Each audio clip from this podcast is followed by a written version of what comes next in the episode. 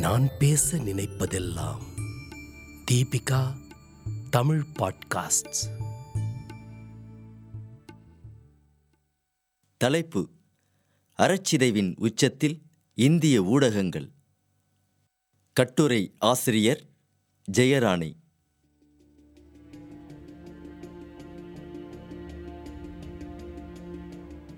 பன்முகத்தன்மையே ஜனநாயகத்தின் ஆணிவேர். எங்கே பன்முகத்தன்மை இல்லையோ அங்கே ஜனநாயகம் தழைக்காது. ஆக்ஸ்ஃபெம் இந்தியா மற்றும் நியூஸ்லாண்டரி அமைப்புகள் இணைந்து இந்திய ஊடகங்களில் ஒடுக்கப்பட்ட சாதியினரின் பிரதிநிதித்துவம் என்ற தலைப்பில் செய்த ஆய்வில் நூற்று இருபத்தி ஒன்று செய்தி நிறுவனங்களில் நூற்று ஆறு நிறுவனங்களின் தலைமை பொறுப்புகளில் ஆதிக்க சாதியினரும் ஐந்தில் பிற்படுத்தப்பட்டோரும் ஆறு சிறுபான்மையினரும் பொறுப்பு வகிப்பது கண்டறியப்பட்டது.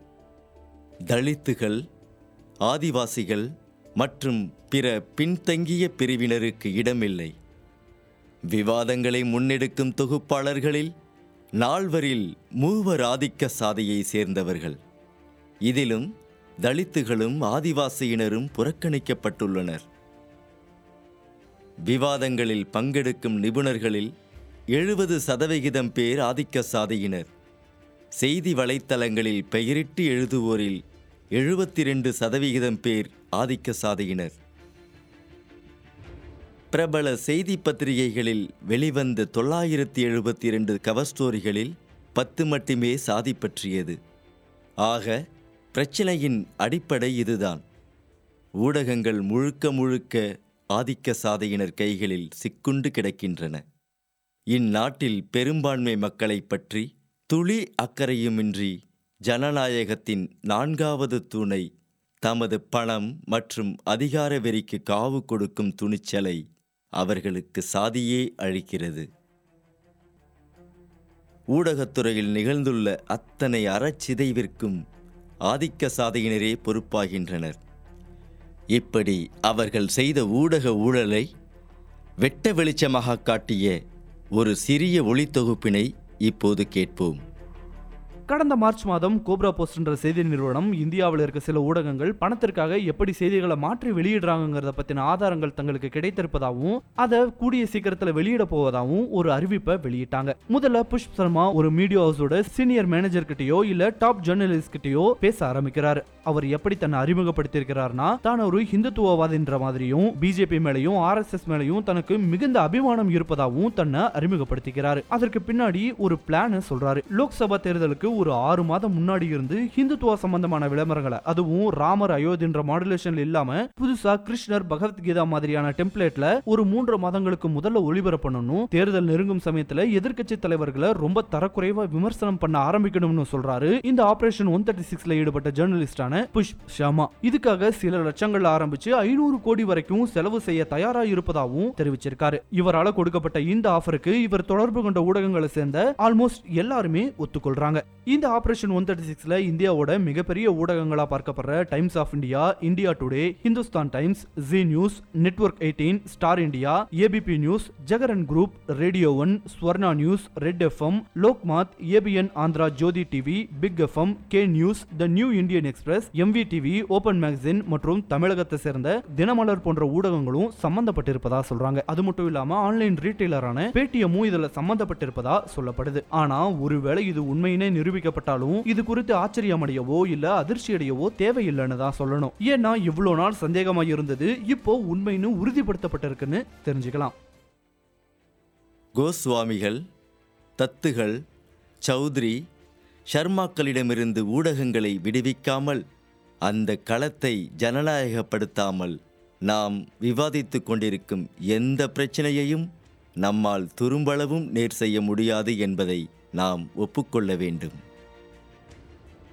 தனியார் துறைகளில் பிரதிநிதித்துவம் வேண்டுமென்பதற்கான காரணம் இதுதான். பெரும்பாலும் எல்லா இடங்களிலும் பார்ப்பன மேலாதிக்கமே நிலவுகிறது. ஒடுக்கப்பட்ட மக்கள் கடைநிலை ஊழியர்களாக கிடந்து தேய்கின்றனர். ஊடகவியலாளர் கனவுடன் இத்துறைக்குள் வருவோர் ஆதிக்க சாதியினர் கொடுக்கும் உளவியல் ரீதியான நெருக்கடிகளை சகிக்க முடியாமலோ தம் மக்களுக்கு எதிராகவே எழுத நேரும் அல்லது சாதகமாக எதையும் எழுத முடியாத காரணத்தாலோ கடுமையான மனப்புழுக்கத்துடன் துறையை விட்டே வெளியேறுகின்றனர். ஒரு தலித் பத்திரிகையாளரை தேடி என்ற தலைப்பில் பி. என். உன்னியால் எழுதி இருபத்தி மூன்று ஆண்டுகள் ஆகின்றன ஆனால் நிலைமை ஒன்றும் பெரிதாக மாறிவிடவில்லை. ஊடகங்களில் தலித்துகளுக்கு பிரதிநிதித்துவம் இல்லை என பேசிக்கொண்டுதான் இருக்கிறோம். ஆனால் பிரதிநிதித்துவத்தை உருவாக்குவதற்கான வழிகளில் யாரும் கவனம் செலுத்துவதில்லை.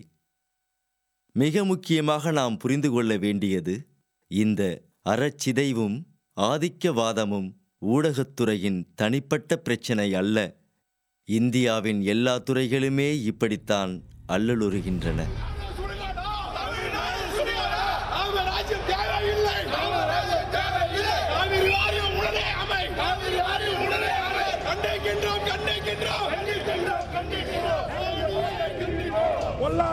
கொல்லாதே கொல்லாதே கொல்லாதே தமிழக விவசாயிகளை தமிழக விவசாயிகளை கொல்லாதே கொல்லாதே பாஜக ஒடுக்கப்பட்டோரின் கல்வி உரிமையை பறிக்கிறது உணவு உரிமையை பறிக்கிறது இடஒதுக்கீட்டில் கை வைக்கிறது அடிப்படை உரிமைகளை நசுக்குகிறது என்றெல்லாம் நாம் கொதிக்கிறோம்.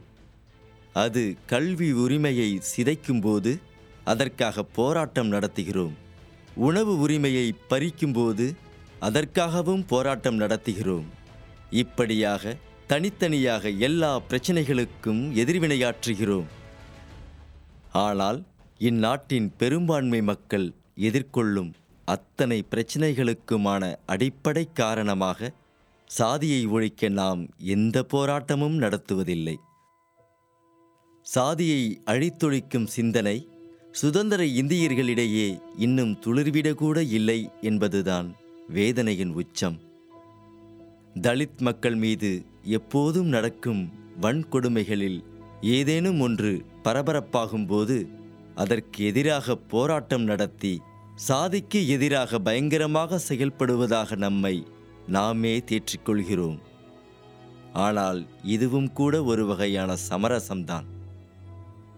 சாதியை அழித்தொழிக்கும் செயல்திட்டம் அரசுகளிடமும் இல்லை முற்போக்கு அமைப்புகளிடமும் இல்லை.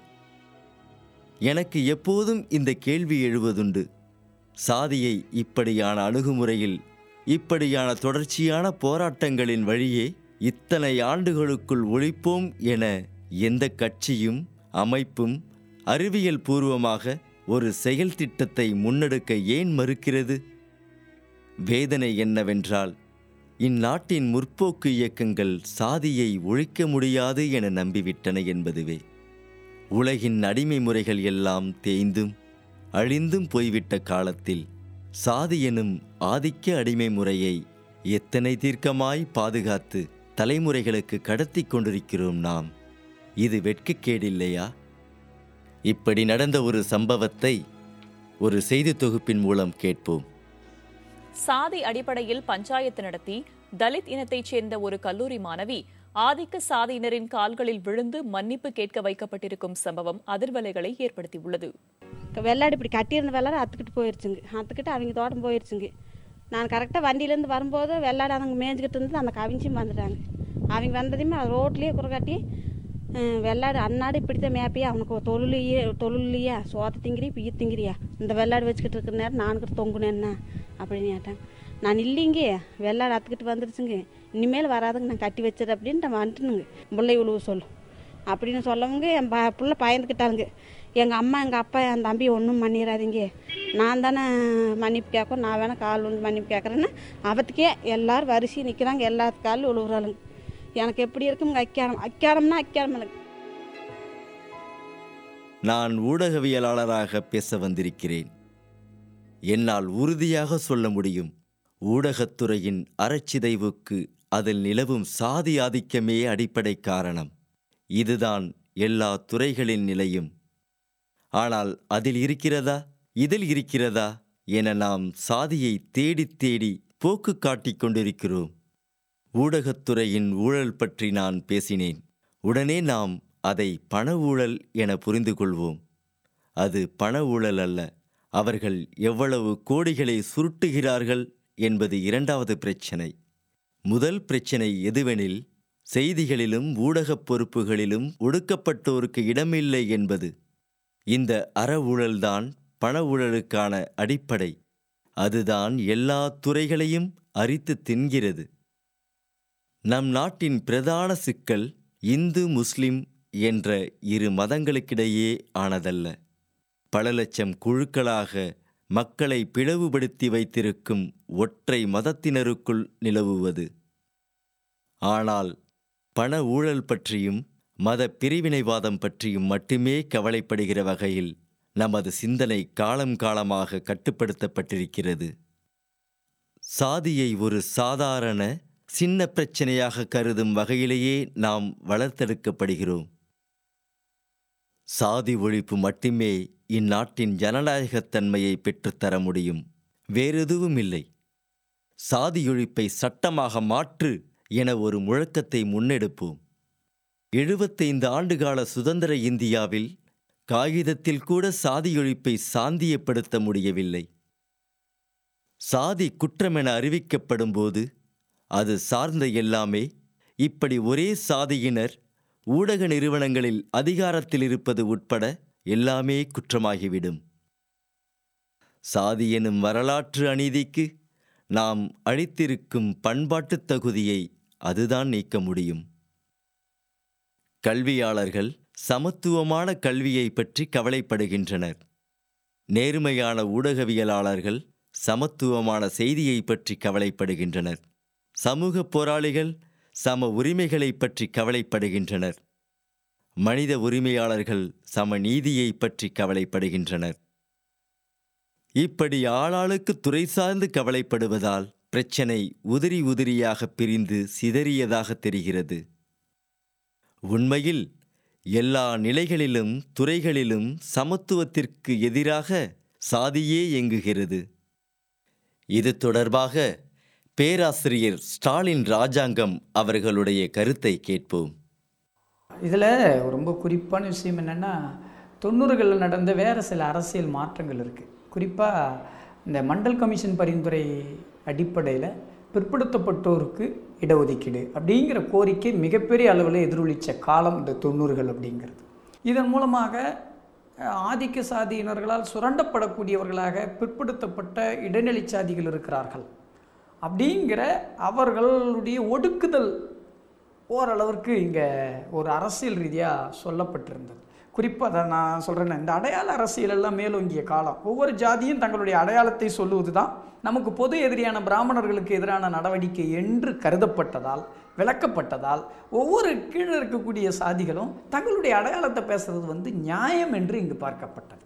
அந்த வகையில் இந்த சினிமாக்களில் முன்வைக்கப்பட்ட பெருமிதங்கள் ஜாதி பெரும் பெருமைகள் ஆண்ட பரம்பரை கோஷங்கள் இவையெல்லாம் எதிரானவையாக பார்க்கப்படாமல் ஒரு வகையில் ஏற்கப்பட்டன. அல்லது அது வந்து எந்த விதத்திலையும் கேள்வி கேட்கப்படலை. அதனால் இது என்னவா ஆயிடுதுன்னா கிராமப்புறங்களில் அது வரைக்கும் தங்களுடைய அடையாளம் தங்களுடைய வாழ்வு இது பற்றியான எந்த கருத்தும் இல்லாத மக்களுக்கு கூட ஒரு வகையில் அவன் என்னவா இருந்திருக்கலாம் அப்படின்னா கிராமத்தில் தான் இன்ன சாதியா அப்படிங்கிற அர்த்தத்தோட மட்டும் வாழ்ந்து வந்திருப்பான். ஆனால் இவனுக்கு இந்த சினிமாக்கள் என்ன செய்யுதுன்னா போயிட்டு அவனுக்கு அவன் அவன் கண்ணுக்கே தெரியாமல் உளவியல் ரீதியாக அவனுக்கு ஒரு பலத்தை அது உருவாக்குறதுக்கு காரணமாக இருக்குது நான் ஆண்ட பரம்பரை. நான்னா ரொம்ப எல்லாரும் தனக்கு கீழ்ப்படிந்தவங்க தான் நம்ம நீண்ட காலம் வேறு மாதிரி வாழ்ந்து வந்தவர்கள் தான் என்கிற அவனை அறியாமலே ஒரு விஷயத்தை அந்த சினிமாக்கள் கட்டமைத்து உருவாக்கி விடுகின்றன. இது என்னவா மாறிடுதுன்னா இப்போ ஒடுக்கப்பட்ட சாதிகளுக்கோ இல்லை வேறு சாதிகளுக்கு எதிரான பிரச்சனையில் அவங்க ஈடுபடுற போது அது வந்து பெரிய அளவில் இந்த உளவியல் செயலாற்றுகிறது. இதுதான் இன்விசிபிள் பவர் அப்படின்னு நம்ம சொல்கிறோம் இந்த சினிமா அந்த வகையில் தான் உதவி இருக்கு. மற்றபடி சினிமா ஜாதியை உருவாக்கியது அல்லது சமூகத்தில் இருக்கிறத அப்படியே சினிமா பிரதிபலிக்குது அப்படின்னு நான் சொல்ல வரல.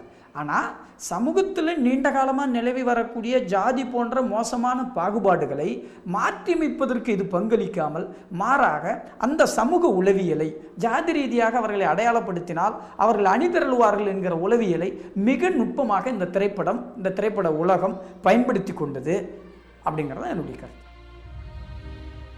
பெரும்பான்மை இந்தியர்கள் பாஜகவின் இந்து வெறி சரியென்றே கருதுகின்றனர். அவர்கள் அதை இந்துத்துவம் என்று கருதுவதில்லை. தலித்துகளை இழிப்பிறவிகள் என்றும் பெண்களை அடிமைகள் என்றும் முஸ்லிம்களை இந்து ராஷ்டிரத்தின் எதிரிகள் என்றும் சித்தரிக்கும் இந்து மத தத்துவம் என்றே நம்புகின்றனர். இந்தியாவின் ஆறு லட்சம் கிராமங்களில் ஆறாயிரம் இனக்குழுக்களாக தீராத பகைமையுணர்வுகளோடு இருக்கும் சாமானியர்களின் மூளைக்குள் அப்பிக்கிடக்கும் இந்து சாதி வெறியை நாம் எப்படி மாற்றப் போகிறோம்? அம்பேத்கர் சொல்கிறார் சாதியை ஒழித்தால் மட்டுமே சமூகம் சமத்துவப்பட்டு ஜனநாயகம் தலை தூங்கும் என்று. சாதி ஒழிப்புதான் இந்நாட்டில் நிகழ்ந்தாக வேண்டிய உண்மையான சமூக புரட்சி என்று.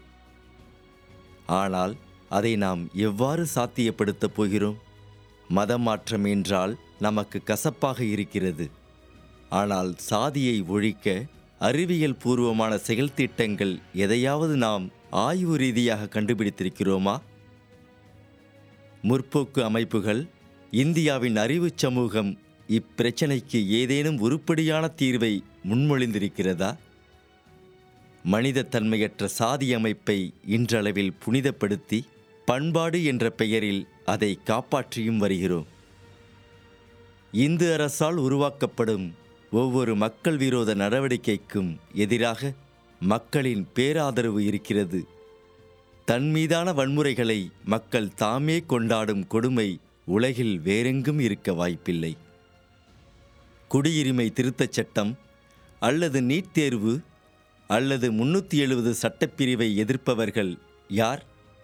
நூற்றி இருபது கோடி மக்கள் தொகையில் பத்திலிருந்து இருபது சதவிகிதம் கூட தேராத கொள்கையாளர்கள் மீதமுள்ள பெரும்பான்மை இந்தியர்கள் அவை சரியென்றே ஆதரிக்கின்றனர். நாம் கவலைப்பட வேண்டியது அரசை பற்றியல்ல மக்களை பற்றியே. ஏனென்றால் ஜனநாயக நாட்டில் அரசென்பது மக்களே. இந்த தவறான மனித கூட்டத்தில் இருந்து தேர்ந்தெடுக்கப்படும் ஆட்சியாளர்கள் எவ்வாறு தூய்மையானவர்களாக அனைவருக்கும் மாணவர்களாக இருக்க முடியும்? ஆனால் நாம் எப்போதும் அரசியல் மாற்றத்தையே கோருகிறோம். நம்மை எந்த கட்சி வேண்டுமானாலும் ஆளலாம். ஆனால் பல நூற்றாண்டுகளாக தலைமுறைகளுக்கு கடத்தப்படும் சக மனிதர்கள் மீதான வெறுப்புணர்வு அப்படியே நீடிக்கிறது. நம்மால் அதை தடுக்க முடியவில்லை. சாதியை ஒழித்து சமத்துவமும் சகோதரத்துவமான ஒரு கலாச்சாரத்தை வளர்த்தெடுக்க முடியாதது இங்கே நிலவும் அனைத்து முற்போக்கு கொள்கைகளில் பெரும் தோல்வி என்பதை தவிர சொல்வதற்கு ஒன்றுமில்லை. நாம் நேர்மையாக உண்மையாக நூறு சதவீதம் சாதியற்றவர்களா? இல்லை என்று என்னால் துணிச்சலாக சொல்ல முடியும். நாம் ஒவ்வொருவரும் நமது முற்போக்கு மூளையில் சாதியை சுமந்து கொண்டிருக்கும்போது பிற்போக்கானவர்களிடம் நாம் எவ்வாறு சாதி ஒழிப்பை வலியுறுத்த முடியும்? நாம் முற்போக்கானவர்கள் என்பதை நாம் தலித்துகள் மீதான வெறுப்புசார் குற்றங்களில் நம்மை ஈடுபடுத்திக் கொள்ள மாட்டோம். ஆனால் சமூக பண்பாட்டு ரீதியாக தலித்துகளுடன் கலப்போமா? சக மனிதரை புறக்கணித்து ஒதுக்கி வைப்பது கொலை வன்புணர்ச்சிக்கு இணையான வன்முறையாகாதா?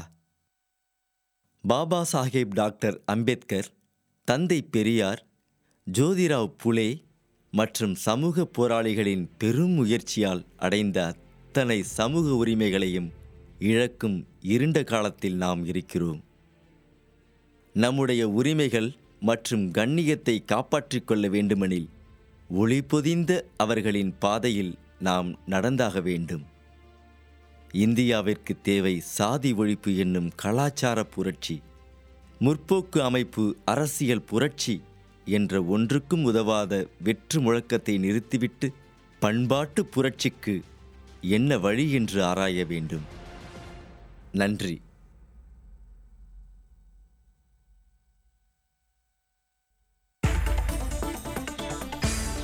நீங்கள் கேட்ட இந்த அலையொளி அரும்பு மாத இதழில் வெளிவந்த கட்டுரையிலிருந்து எடுக்கப்பட்டது.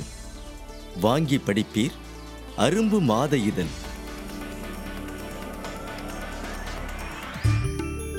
இந்த வளையொலியை தயாரித்து வழங்குவது தீபிகா ஊடக மையம். இணைந்து வழங்குவோர் அரும்பு மாத இதழ் மற்றும் தொன்பொஸ்கோ கல்லூரி சென்னை. குரல் வடிவம் ஆப்ரஹாம். ஒளி வடிவமைப்பு வின்ஸ்டன்.